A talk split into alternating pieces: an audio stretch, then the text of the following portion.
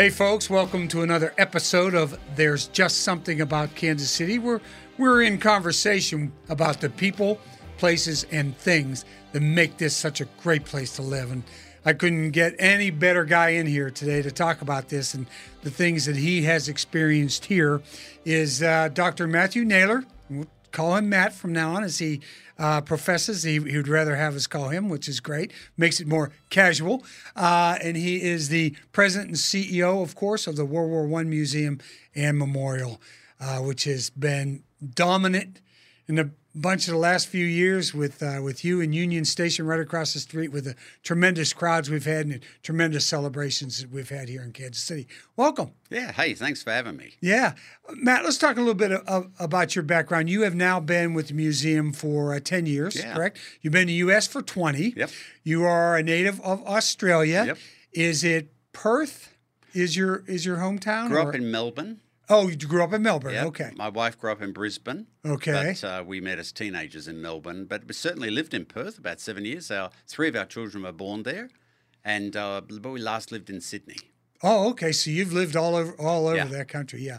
It, it's it, that's a tremendous country. It, yeah, that's no, a great place, right? Yeah, fantastic. Yeah, they get tremendous tourism, and uh, the, things are really. Yeah, Australia is just one of those places you see the what is it? The um, there's a Sydney Harbor. That's right. You, you, see that shot all the time. Yeah. There's so much more to that country than yeah. there is. Well, it's as big as the continental U.S. in landmass, but only 25 million people. Oh gosh, we have 300 so, million. Yeah, that's right. Million, yeah. yeah, so most of those live in major cities.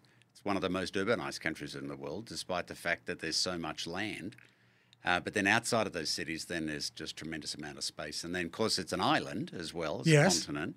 So there's a lot of beaches, a lot of coastlines. So that means you can find yourself on a beach with nobody else. you which, know what? Yeah. That's pretty nice. In fact, the country's surrounded by beaches, as a matter of fact. So that's uh, that's fantastic. So, what was it like growing up in Australia? Yeah, no, a great experience. Um, we lived in a um, industrial area in Melbourne near um, Monash University in Clayton, but there was just five houses down a rubber factory, and next to that a uh, a printing factory. We used to play in the, uh, you know, get under the fence and play uh, in those places. It was uh, fairly low land, so there'd be lots of tadpoles and frogs that we'd collect. And then right next to that was the uh, primary school, the elementary school that we attended. So I can't imagine now that there'd be a rubber factory. You know, pumping out smoke, and then two doors down, literally two doors, was the elementary school. Uh, and then um, you know, so but it was good. We um, it, it, was a nice neighborhood, and uh, certainly a, a, good experience. My father was an immigrant. Uh, my mother, uh, several generations living in Australia, and uh, so we grew up in a uh, working class family, mm-hmm. Uh, lower middle class. Um, had the opportunity to go to university and so forth. In in, in fact, at Monash University, and then know, lots of opportunities since then. Yeah, um, and your dad was an immigrant from where? From the UK. He was a, okay. a ten pound pom. So after World War II uh, Australia had a big immigration program, mm-hmm. and it particularly invited uh, Europeans to move. Australia was and continues to be a racist country. It had a white Australia policy until the late 60s that only permitted primarily people of Caucasian descent mm-hmm. to immigrate. Uh, and uh, at that time, he had the opportunity to pay £10 and uh, then he would be sponsored by a family and uh, travelled then to Australia, where he then, after some years as a printer, uh, met my mother's brother, and then met my well, well, who became then my mother. Yes. Oh gosh, that's amazing. What a great, uh, what a great story that is. And you know, you, you, wouldn't think about. I never thought about Australia from the racist standpoint. You think you're about South Africa all the yeah. time, uh, obviously over there. But I, I never thought about that. Yeah, not uncommon yeah. in the no. in the age for that mm-hmm. to occur. That was when it happened. Yeah. indeed, and Australia has sought to make amends to that, uh, especially the treatment of Indigenous Australians. Uh, there's been, I think, a really um, national focus on reconciliation and and uh, on recognition of the impact of um, of colonialism, mm-hmm. and, uh, and and continues to work toward being a reconciled country. And really made, I think, fantastic strides in that respect. Yeah. There's a deep commitment. Uh, you know, amongst the populace and with the governments, both conservative and progressive governments have an equal shared commitment to reconciliation with Indigenous Australians, which is, know, I think, a noble a noble cause. Yeah, right. And I think you reached out to the United States at one time or another for teachers. I think at one time, maybe in the '70s, at one time you you'd offer you come over here for commit for five years. We'll send you back home for you know, twice a year or something for the. I remember seeing this because I'm sitting in San Francisco at this time, and I'm not getting to where I want to go in this business. Okay, so I'm looking at being a police officer maybe in San Francisco, taking the civil service exam, and then I started seeing these ads for Australia, and I sort of had a wanderlust yeah. all the time, and I'm going, Australia. Boy, I bet that would be really interesting. But I remember, be a teacher, come over here. You know, you get sign a contract, and then we'll send you back home a couple of times a year, but you've got to commit to us for five years. Do you, do you remember the, uh, a lot of people from the United States immigrating yeah, over too? Sure. Uh, and, and, Australia is a land of immigrants. Uh, yes. Uh, you know, people are are uh, moving there all the time, um, and so uh, there's been real drive sometimes to you know get certain skill groups there, certain um, you know get different balances of. Mm-hmm uh, seeking to be more open uh, to people across the world. It's a merit based system of immigration, so skills give you more points. Mm-hmm. And so they, they tend to focus on skills and abilities over family for immigration. Uh, so it's a different system than mm-hmm. in the mm-hmm. United States, uh, but it served the, the country well. You know, I think it's a uh, economically a really strong nation. Mm-hmm. Uh, it's a you know a robust democracy. Um, in the United States here, I choose not to participate in partisan politics, but in large measure because of my service at the National World War One Museum and Memorial. Uh, I don't want to be seen to be uh, right political. You know, political, but I do. But I'm a U.S. citizen, and I take PTO on voting days, and I work as a poll worker, uh, and uh, that's part of my contribution to supporting the democratic process in the U.S. In Australia, voting is compulsory. If you don't vote, you're fined. So the oh. irony is that it's compulsory democracy. So you have to vote. That's exactly for right. somebody. Yeah, exactly. That's amazing. That that's great. Plus, then you have you know you dove in too. I mean, you you're a poll worker and you make sure you, you vote. You have taken. I wish we could get more of the people in this country to instead of having 40% turnout right. to have if it was compulsory and you were going to get fined i think we'd have a lot more people yeah. at the polls. i'd love would, to I'd, I'd, love to see how they got that passed however yeah, okay? surely. that's the only thing yeah. So you've been here when did you first start to think about the united states? Sure. You know we've always seen life as a bit of an adventure. Uh, you only get to do this thing once. And so we've um, sought to make life interesting and we had the opportunity to be able to be in the US, where I was in the humanitarian sector and mm-hmm. lead a humanitarian organization here. And uh, you know, we thought let's have that experience. And so, do you remember the ice storm in 02? in yes, February of 02. Yeah. So we arrived here just days before. And uh, we had the good fortune of being uh, renting somebody's furnished home. They were in Arizona. They were they had the good sense they to were be smart. So that's yes. exactly yeah. right. So we were uh, there, and then the ice storm hit, and we were without power, like most people in the metropolitan area, for about five days. So we were we were thinking, yeah, okay, so we say we only get to do this thing once, let's make it an adventure. But we weren't sure that we wanted quite this adventure. Uh, and I remember the day after that the storm hit, I went out because I thought I really need to go to the office. I need to go to work. And so it took me about 40, 45 minutes to chip away the ice around the lock of the door. and then jam, you know, you know, be able to get the door open because it all it's completely covered in ice, and then chip the windshield so I could see through. So, so after like an hour of doing that, then I try to make my way uh, to um, uh, to the office. Well, what in the world was I thinking? You know, nobody, of course, is there, right. and, uh, and nobody's now, coming. No, and the roads are completely empty because they're covered in ice. And uh, had I now, of course, I just look out the window and say, "I'll forget that. I'll go back to bed." So, uh, well, now of course you course, become very Americanized that's right. now. We'd, we'd, now just log in and we'd work virtually, so it wouldn't be an issue at all. But you know, not knowing the culture, not knowing expectations, sure. uh, then. But yes, the ice storm of 02 was the defining. That's you know what we remember. And in the daytime, it was so cold and we had no heating, of course, in the house. And then I'd come home. Uh, I did, in fact, after a day or two, get to going to the office and so forth. But we would then go to Lowe's and just wander around trying to stay warm. Go to uh, Home Depot and just wander around because at least they were heated. okay, so how much of a serious discussion did you have Yeah. right during that period of time? You had a lot of time to yourselves now. Well, we knew so you're it- sitting down we- here we talking knew- to each other. Yeah, we knew it was going to be cold, so we knew that this would pass. It's all you know. It's um, it, it adds um to, to the experience and toughens you up. Gosh, yeah. Well, th- this weather will toughen you up a little bit. We Indeed. well, we'll put this: we have all four seasons. That's exactly right. So you know we have the hot summers and the cold winters and the beautiful spring and falls, and Yep. we just sort of roll with the flow Yep. at that time. And I think it's part of the experience Sure it of this part of the country being here in Mid America. This is this is it. Not Yeah. everybody can get up and go to Arizona in the winter Yeah. and, then come back during Yeah. the summer and the other months to to live. No, and it's an attitude that you adopt, isn't it? You Sure. can whine about what it's like, or you can, you know, accept it and and uh, you know, uh, it's not the hand you get dealt, but the how you play the hand is Right. is how we we view it. And you did not come here. You've been with the museum for ten years. That's right. Well, what did you do prior Yeah, prior so to I that? was in the humanitarian sector, and uh, I led an organisation called Outreach International, which is now headquartered in 18th Street. A great organisation worked uh, in uh, a number of developing countries in comprehensive community development. Really rewarding experience. Chose after being there nine or ten years to make a transition to the arts and cultural sector, and I was fortunate that Julian Zugazagoitia, the director at the Nelson Atkins Museum Yes. of Art, um, recruited me to lead external affairs there.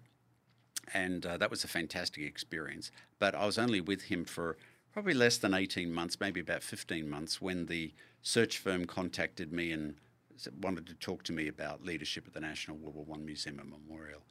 But, you know, I, I wouldn't have been able to do the work that I do now at the Museum and Memorial if it were not for the time that I had at the Nelson Atkins and remain very close to Julian and uh, have uh, many colleagues, uh, friends uh, who I worked with at the Nelson Atkins. It was a enormously important uh, time for me and prepared me, uh, you know, really well to better understand the museum culture. And Right. then I've been now ten years since June of this year at the National World War One Museum Memorial. Yeah, and I I don't think it, a lot of people in Kansas City they know the Nelson Atkins and have gone for exhibits or Yeah. whatever, and they know the shuttlecocks and the whole history. But I don't think they understand the impact that that place Yeah.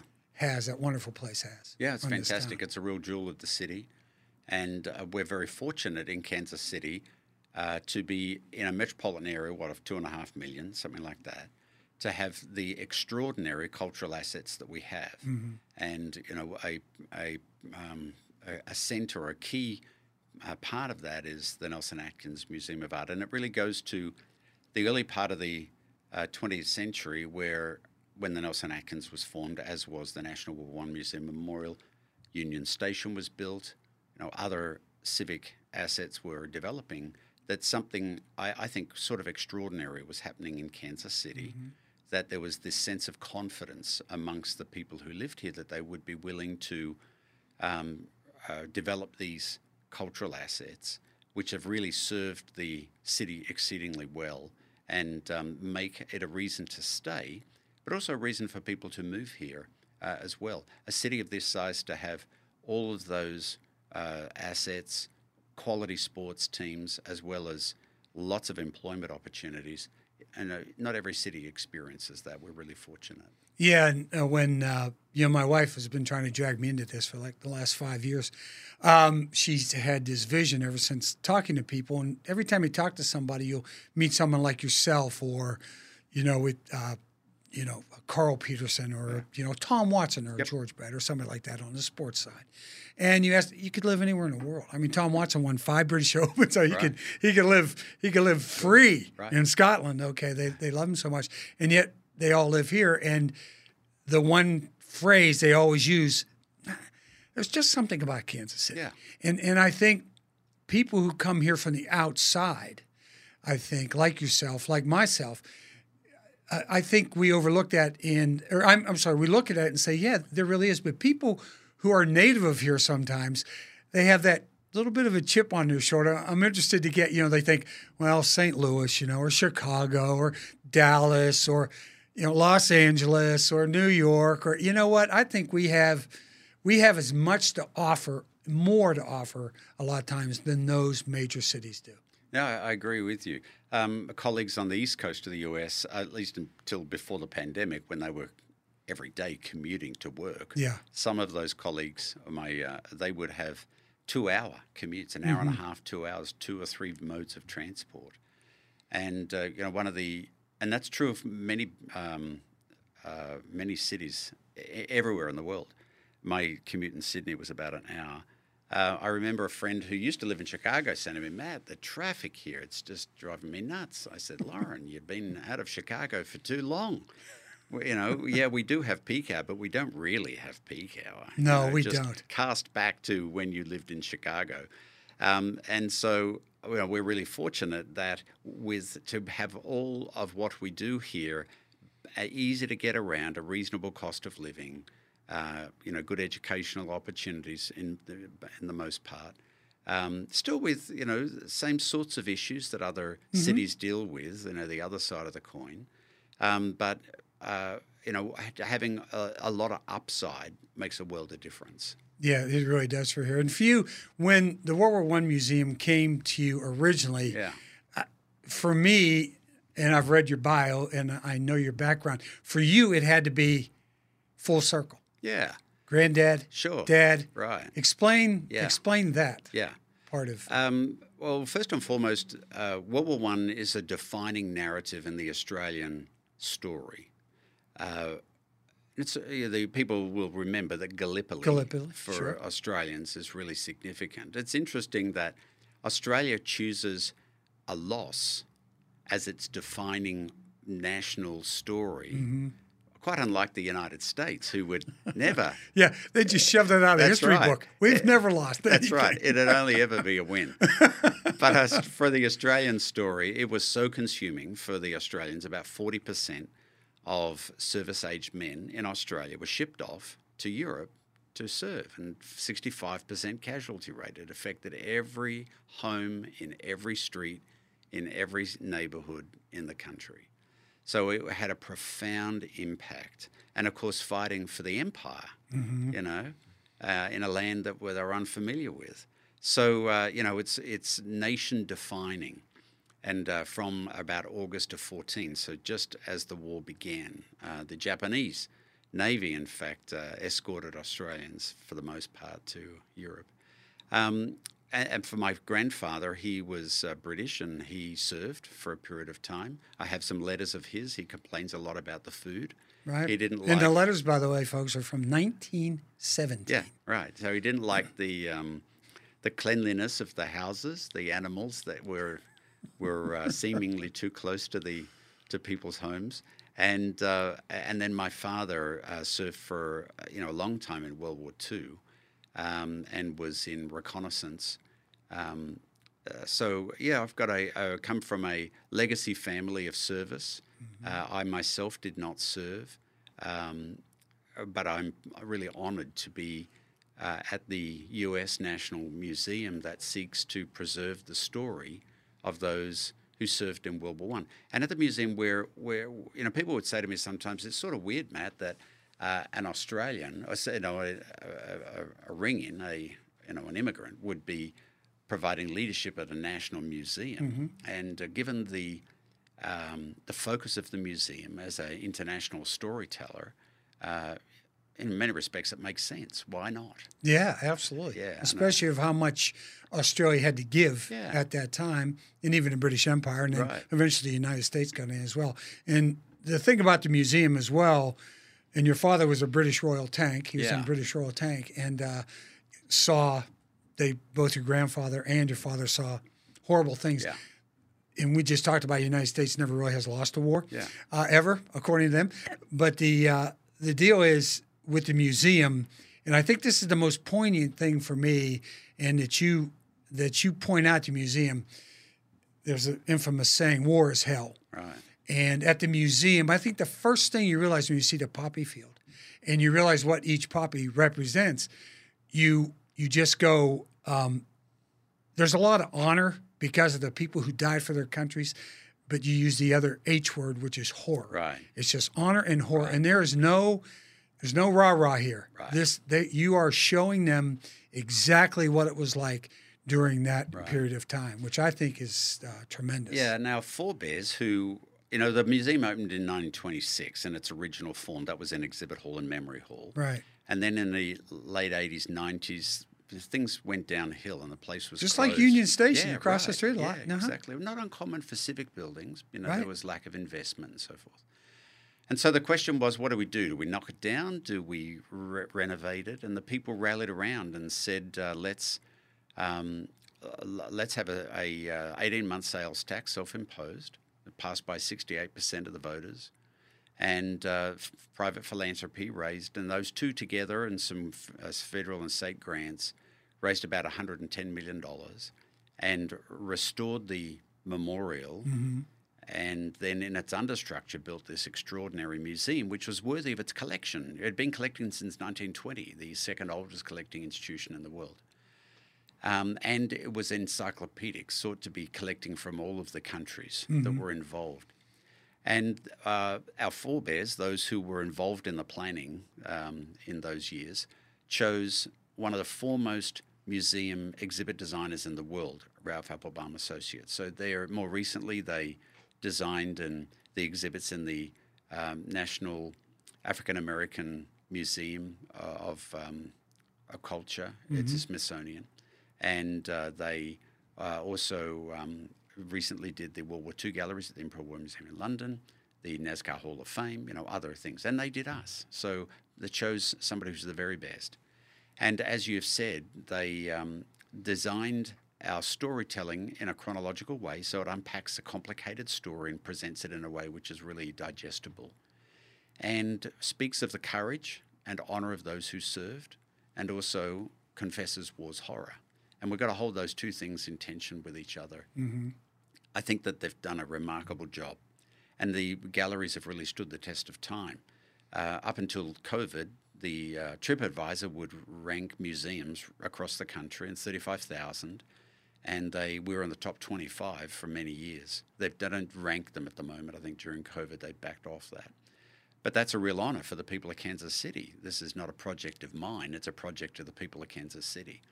And so it speaks to the quality and the abs- you know you'd expect to find a museum like this in DC or in mm-hmm. London, perhaps in Paris, Sydney, perhaps, but it's here in Kansas City, and you know that speaks to the foresight of our forebears in the 1920s, mm-hmm. and then again in the 1990s and early 2000s.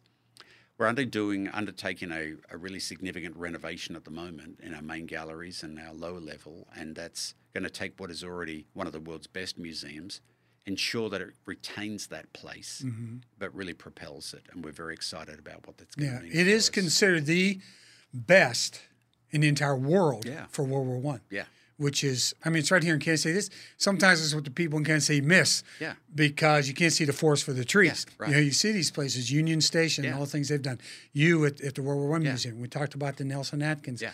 Um, just folks, you live in a, you live in this terrific area. You know, just enjoy it, embrace it, and and visit. Yeah. You know, it's important. And what's cool about this museum is that there's something in there pretty much for everyone. A lot of people come because they have an interest in military history. Right. But the storytelling that we do is much bigger than just that. You know, it was defining for the world this uh, horrendous conflict, and it was defining for the United States. Um, so what we find is that people who have an interest in military history, they love it, and everybody else does too. For example, the other day, I, I, I like to go and uh, you know wander around a bit each day, and there was um, a woman there, and uh, I, I stopped her in the hall and I said, "So, how have you enjoyed your visit?" She said, "It's so fantastic." I said, "Are you from out of town?" "Yes, I am." Incidentally, about sixty-five percent of our visitors are from outside of the region. Right. People come in from other countries and from other parts of the United States. Sixty-five percent do to Kansas City to see this museum. right. And she said, Yeah, we're from Nebraska. And uh, our 14 year old son, for his birthday, wanted to come to this museum. Oh, wow. That's his birthday present. So we all, we're all here, the whole family. And it is the very best thing we could have done. And I said, But how's it been for your son? She said, He's absolutely loving it. Then he came across and said, What a fabulous experience. You know, that warmed my heart. Uh, a, uh, when you're the parent of an adolescent, you've got two roles: to be a wallet and an idiot. And uh, and here's I'm, I'm going to remember that. yeah. Okay. So here's a mum who's who's you know got a 14 year old that brings its own challenges, and here they are on on their birthday, and he wants to come to a museum. Isn't that fabulous? Wow. And the family have this wonderful experience together, and they're learning. It's totally cool. That story's repeated over and over, and and we're really proud to be the stewards of that.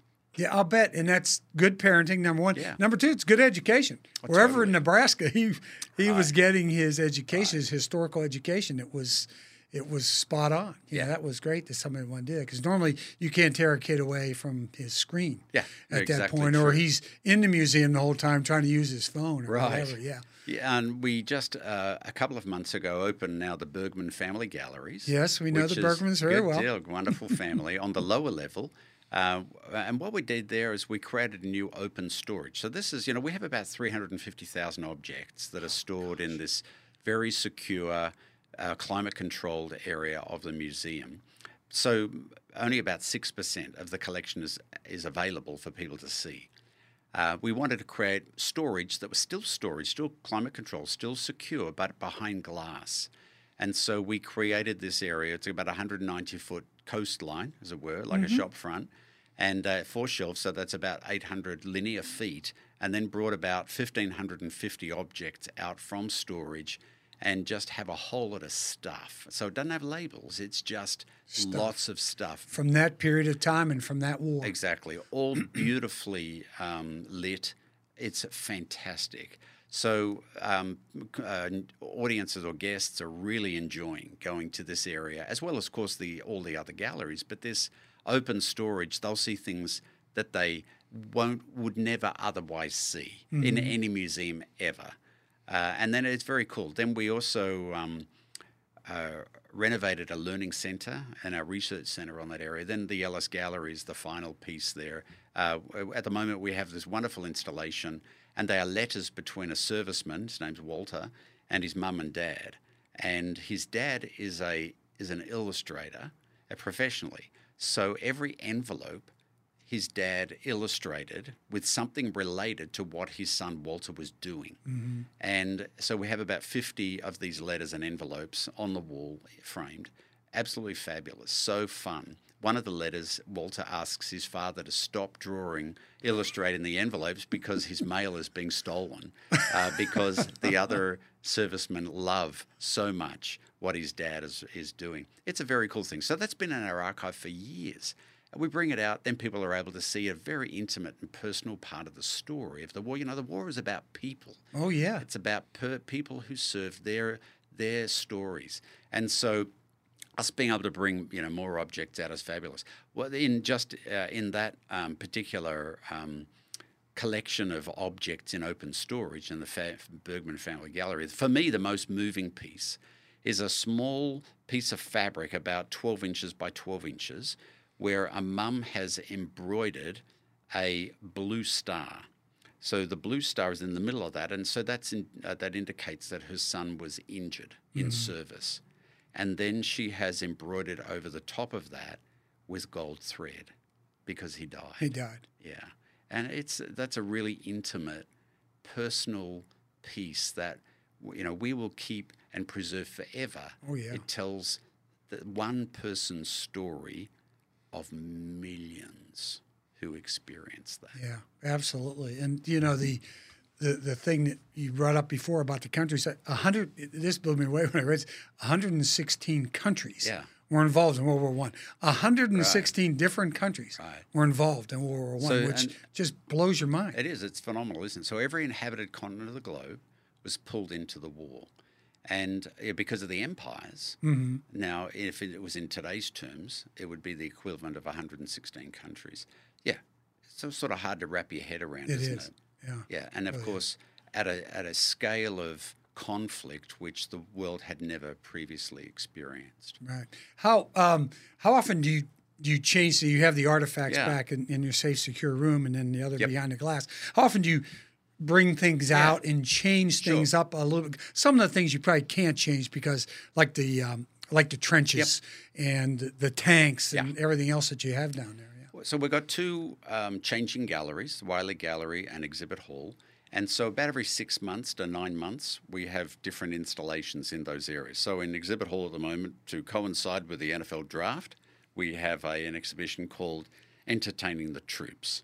Uh, you know, as you said earlier, it said that uh, war is months of sheer boredom interrupted by moments of utter terror. Yeah. And so, what what did they do to keep the troops entertained? And so, this exhibit talks about that with all primary source, all objects of the museums. And then in the Wiley Gallery, we have an exhibition called Bespoke Bodies, and it's about the development of prostheses, Right. prosthetics, artificial, you know, uh, noses, eyes, hands, legs, feet, so forth, um, from World War One through till today. So about every six to nine months, in our main galleries, that's our permanent installation that just tells the story um, in a chronological way. Right. We um, we occasionally change objects in that area, but what we're currently doing over the next two years is a major um, multi multi million dollar improvement to those main galleries, where we are introducing a lot of new interactives. Um, where the you mentioned the trenches. Um, the trenches are one of those defining uh, things about World War One. In fact, it's true of the Russia-Ukraine war as well. right now, yeah. trenches uh, are, are similarly being used. Uh, we're completely rebuilding the trenches so that people get more access to them, able to see them better. Uh, introducing new elements in the in the exhibition uh, that I think is going to be extraordinary. So about every six months. So this uh, September and October were the first rollout of changes, and then thereafter about every six months through till 2026, where at the end of that refresh project, we're going to be opening a permanent installation memory hall that tells the story of the museum and memorial. People ask this question of us all the time why is this here? Exactly. And yeah. so we want to be able to tell the Kansas City story uh, of why the museum memorial is there, um, how it was built, who built it, yeah, who funded it? right? Yeah. Who funded it? Eighty-three thousand households. That's right. Uh, you know what the um, what some of the characters who were in the area, what they did in, in service, and what their lives were afterwards, and then place it in the larger context. You know, there were 10,000 memorials thereabouts established in the US. Lots of um, memorials across the globe were established. But at the scale of what you find here in Kansas City, for this to be a local initiative essentially ha- is without parallel. Right. For it to be a, a memorial of scale with such architectural significance and then a world class museum, one of the world's best, that it's a local initiative. It's firstly unusual in the United States, but in other countries, it's unheard of because they're federally or, or the state initiates those. That's not the case here. We want to tell that story as well. That's a that's a Kansas City story, um, and so we want to be able to. So we're excited about these upgrades that we'll be doing. It'll make what's already a great museum. It'll ensure that the people of Kansas City, when their friends come to town in five years' time, their first stop, they'll want to go to the National World War One Museum and Memorial. Yeah, I, I don't want to say this, but geez, that sort of lines up with a soccer, certain soccer tournament is going to That's right. City, And of just course- about the same time. It is, and it's our 100th year since the Sure, museum was, uh, since the memorial was Right. dedicated in 1926 by President Calvin Coolidge, and then of course it's the 250th anniversary of the United States. Yes. So there's fabulous alignment. World Cup, we'll be able to also tell the story of the Christmas truce of 1914, where they play played soccer. soccer, and then we'll uh, be celebrating the commitment of the people of Kansas City in establishing the memorial and their commitment to veterans, Right. and then of course the United States 250th birthday. Right. Here's the biggest question I get asked. And if you think about it, okay, you go up there and you see the memorial and and everybody that has never been here will go up and walk up and say, Well, is that it? I said, No. The museum's down there. How why did it Yeah. end up underneath the mo- like normally you would think it would be like a big building, Right. almost like Yeah. the Union Station Yeah. sitting out there, or a museum sitting out there, a giant edifice of some kind. What what was the thinking behind underground right underneath the memorial? The memorial is registered with the National Trust, Right. so it's a it's a heritage site. Uh, all the glory of the name, no money, but that means that there are constraints on what we're able to do. Um, there are, and we, the constraints are pretty significant. Um, so therefore, we couldn't do anything on the courtyard or on the memorial itself. Okay. Um, so, but there was space underneath, and so that's what the idea of then. You couldn't have built out onto the onto the um, uh, the promenade. Could have you built out? Possibly so. South. So, for example, on the southwest side, Right. maybe build something down there.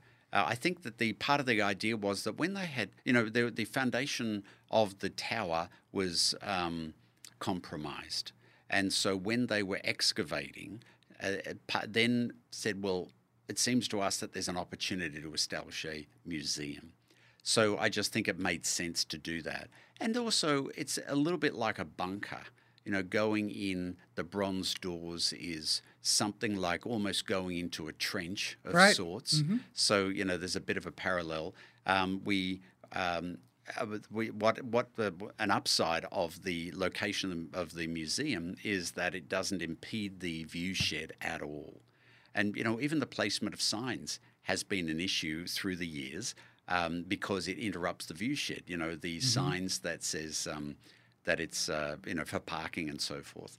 So we're always having to be sensitive to that, but at the same time, letting people know that there's this world class museum and uh, you know come in, come on in. So signage, we work hard to draw people to that place. Yeah, right. It's very uh, it's very unassuming. I Yeah. think now the tower is Yeah, you know magnificent, But- but the museum you go in, it's very unassuming Right. at that point. And I think that ends up getting the point across about honor and horror. Yeah, right. So you're going.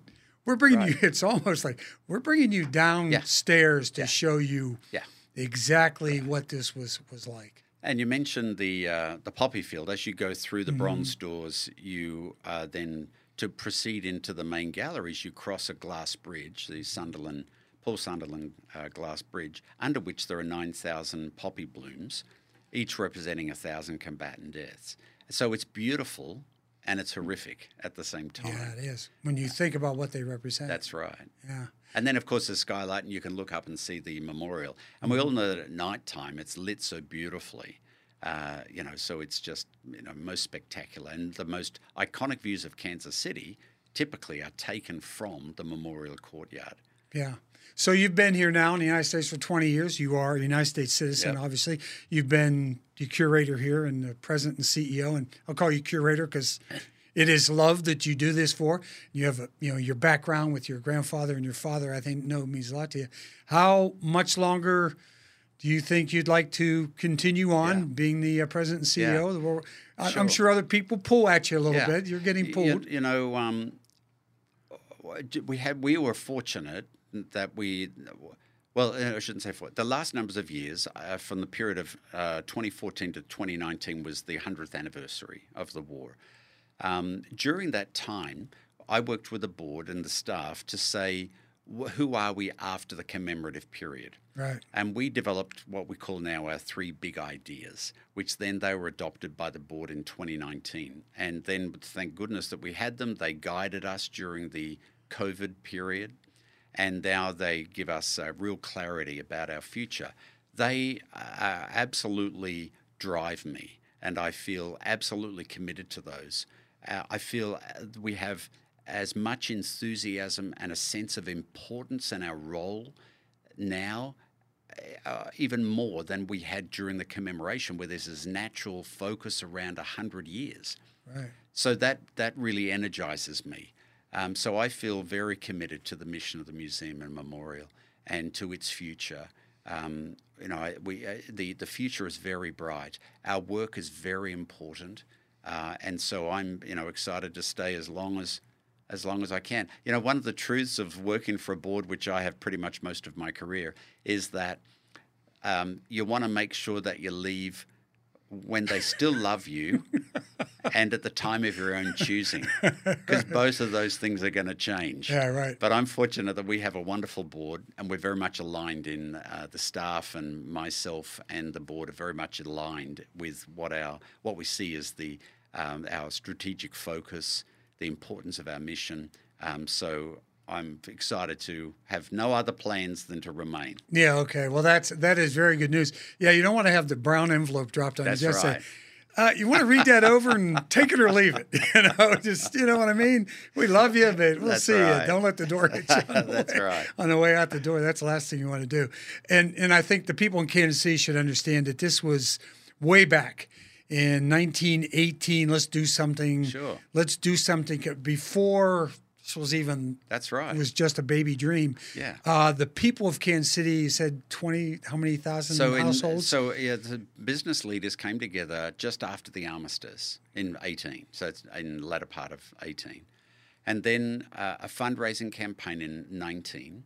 83,000 people contributed to that. So this is just normal citizens contributing. That's right. yeah. So arguably that's 83,000 households. There's only 250,000 people in the city at City the time. then, So yeah. maybe it's maybe there's, you know, the surrounding areas, but that's that's huge.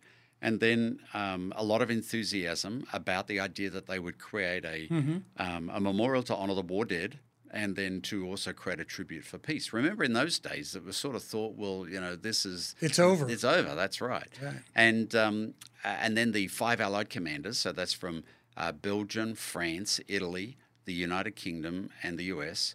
Uh, those five came together with Vice President Coolidge in 21, and they dedicated the land. About 100,000 people came out. So. You know, it's the biggest show in town. Wow. People come out; they're very enthusiastic about this. And then a, uh, a national competition for architects uh, selected, and then this um, fantastic edifice was built. Right. And then in 26, about 150,000 people came out, and President Coolidge was here then to dedicate the memorial. Um, and there are people who will tell me about they they were here as a um, you know they're very old now, or their mother or father were here as children uh, during the dedication in 26. Right. And and then the other thing is when it started to deteriorate and go, Yeah. instead of just letting it go. Right. Um, and I think there's something else that people here should be extremely proud of. So letting go, just like Union Station, they rallied around it. They said, "How can we fund it? We do not want to let this uh, let this go. Uh, leave Yeah. our culture here in Kansas Right. City." So they turned around and did it again. That's right.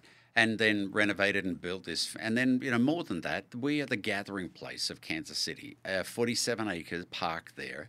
And then when something happens, that's where we go. Sure. When, you know, for protests as well as for celebrations, for family uh, picnics, for, uh, you know, for school photographs, for wedding photographs, or show off to your friends. visits. Exactly right. So at that time also there were improvements made to the grounds. The trees were cleared out. There was lighting put in. So now it's a tremendously secure place, and that at all hours of the night there are people there on the grounds, and there's people there in the courtyard. And when there's important you know events in people's lives, they they go there and uh, participate in you know whatever they're doing. It's you know the other day I came out of the maybe last year I came out of my office going to my car and there was an older woman running the stairs. Lots of people exercising. Yes, grounds when I was with- there that day, I was over there for eight ten, and you were uh, you know gearing up for Yeah. a, uh, a a a big event. Um, yeah, I saw lots of people running the stairs. So she was. She tells me she's 84. She's training for a marathon in Hawaii. And I thought that is fantastic. We're so glad to Use be us- that you're use us training any here. way you want. Indeed, fabulous. So people use the grounds for all sorts of things, and we absolutely welcome that. right, and is it is their grounds. That's exactly It's right. This really is the People's grounds Park. their heritage. It yeah, is. You know, we're the Central Park of Kansas City, and the, That's a great way to look at it. Kansas City's front porch. Uh, we want people using these grounds, and and people come and protest on these grounds as Mm-hmm. well. It's a free speech place, and our view is we don't we don't decide who protests. Um, you're welcome to come and protest. Now you need to uh, you need to complete a form Yeah, so that we can make sure that you know we're uh, that things are all sweet. But we don't decide who and why, because we believe that the values for which our forebears fought in World War One are to support liberty, democracy, freedom, and that means that people are going to be protesting, are going to be expressing, you know, their points of view, are going to be arguing the case. And so, what better place to do that than on the grounds of the museum and memorial? Right, and you know, I have all my, you know, mean, still mean streak friends back on the East Coast. So it's because you where you live. That's why you're so mean all the time. And uh, during the uh, the uh, draft, Yeah. especially, Yeah. sometimes with the parades, people from other part of the country just go, okay, fine, a parade, we'll just Sure. go, whatever. But when it came to the draft, Yeah. everybody in the world, uh, excuse me, was was watching the draft, and um, they just came back to me and said, I can't believe the way you changed the colors for the unit for the teams that were being drafted, and you in the in the in the um, the, the, the tower was lit and, and then poppies what were the poppies? And i said oh, that's the world war one museum and they represent you know every poppy there represents a thousand li- a thousand people who died during world war one. They said god that place just i said hey it's just something about kansas city guys. I've been telling you for years. Yeah, what a what a wonderful moment that was for Kansas City. Oh, it was. We were honoured to be one of the host sites, and that uh, you know ninety percent of the activities were on the grounds, and that then as each of those um, picks were made, that the cameras would turn around, and as you say, the logos would be on either side of the frieze, not on the frieze itself, and then the and then the colours on the frieze, and then the, and then in the evenings uh, we did the uh, uh, Horizons um, poppy installation on the tower. Just really quite fabulous for Kansas City, and um, you know for the work of the museum, it was significant because there were millions, millions upon millions of people watching, and we're the only we're the only city in the world um, that has a museum like this, and in the United States, absolutely the only one. And so it'll be a draw for people downstream. There'll be a long tail that comes from yes the draft of because people. they'll want to go stand where this Yes, happened and say, I remember our first one. Say, he, Exactly it was right. right there. Where you know the big facade in front of Union Station, and then the backdrop with the exactly with right. One. Ah, fantastic. Yeah, it was it was unbelievable. So I guess you get along with George Guastello. Okay? Yeah, all our neighbours. you bet. We're thrilled. We have the Fed on one side, and then we've got That's the RS, right. and then we've got Crown Centre and our friends there, and then of course Union Station. And so we all, you know, we all um, share in different ways with Mm-hmm. each other, and uh, all get along very well. And of course, we're excited about the streetcar coming up the hill. Yes. Someone asked me the other day, so what's the impact of the streetcar you know, extending from Union Station? I said, well, the biggest impact is I'm going to see when people come from the streetcar, they won't be go, having just walked Walking up the, hill. Yeah. They'll be able to get off at Memorial Drive and just come right right around. Yeah, that was fantastic. I can't thank you enough for coming in and sharing this experience. I was, I'm blown away by the museum. Always have been. Uh, took my father-in-law in there. He was in tears. Um, great place. Yeah, well, it's you know it's a one of those important gems of the city, and it's Mm-hmm. the people's place. It's their museum. Our grounds are the other people's. We're just stewards of that, but we take it seriously, and we think that we have an important international role to play. Um, uh, you know, on the Great Frieze. Uh, the our forebears carved this fabulous uh, bas relief and these words above it saying part that um, let us create a, a just and lasting peace amongst ourselves and all nations.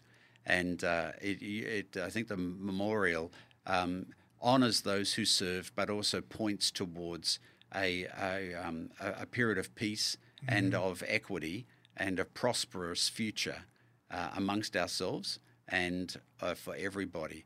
And we take that seriously. Uh, we hope that we can help people be able to um, uh, be a part of that sort of work by visiting the museum and the memorial and enjoying the grounds, bringing their friends. Yeah, Yeah. definitely visit. Yeah. Yeah, Matt Naylor, really appreciate Hey, the president and CEO of uh, World War One uh, Museum and Memorial. Just a uh, fantastic tribute to not just you and the people who work with you, but all the people in Kansas City who make sure we preserve these Yep. these wonderful places because there's just something about Kansas City. Yeah. Fabulous. Thanks, Tom.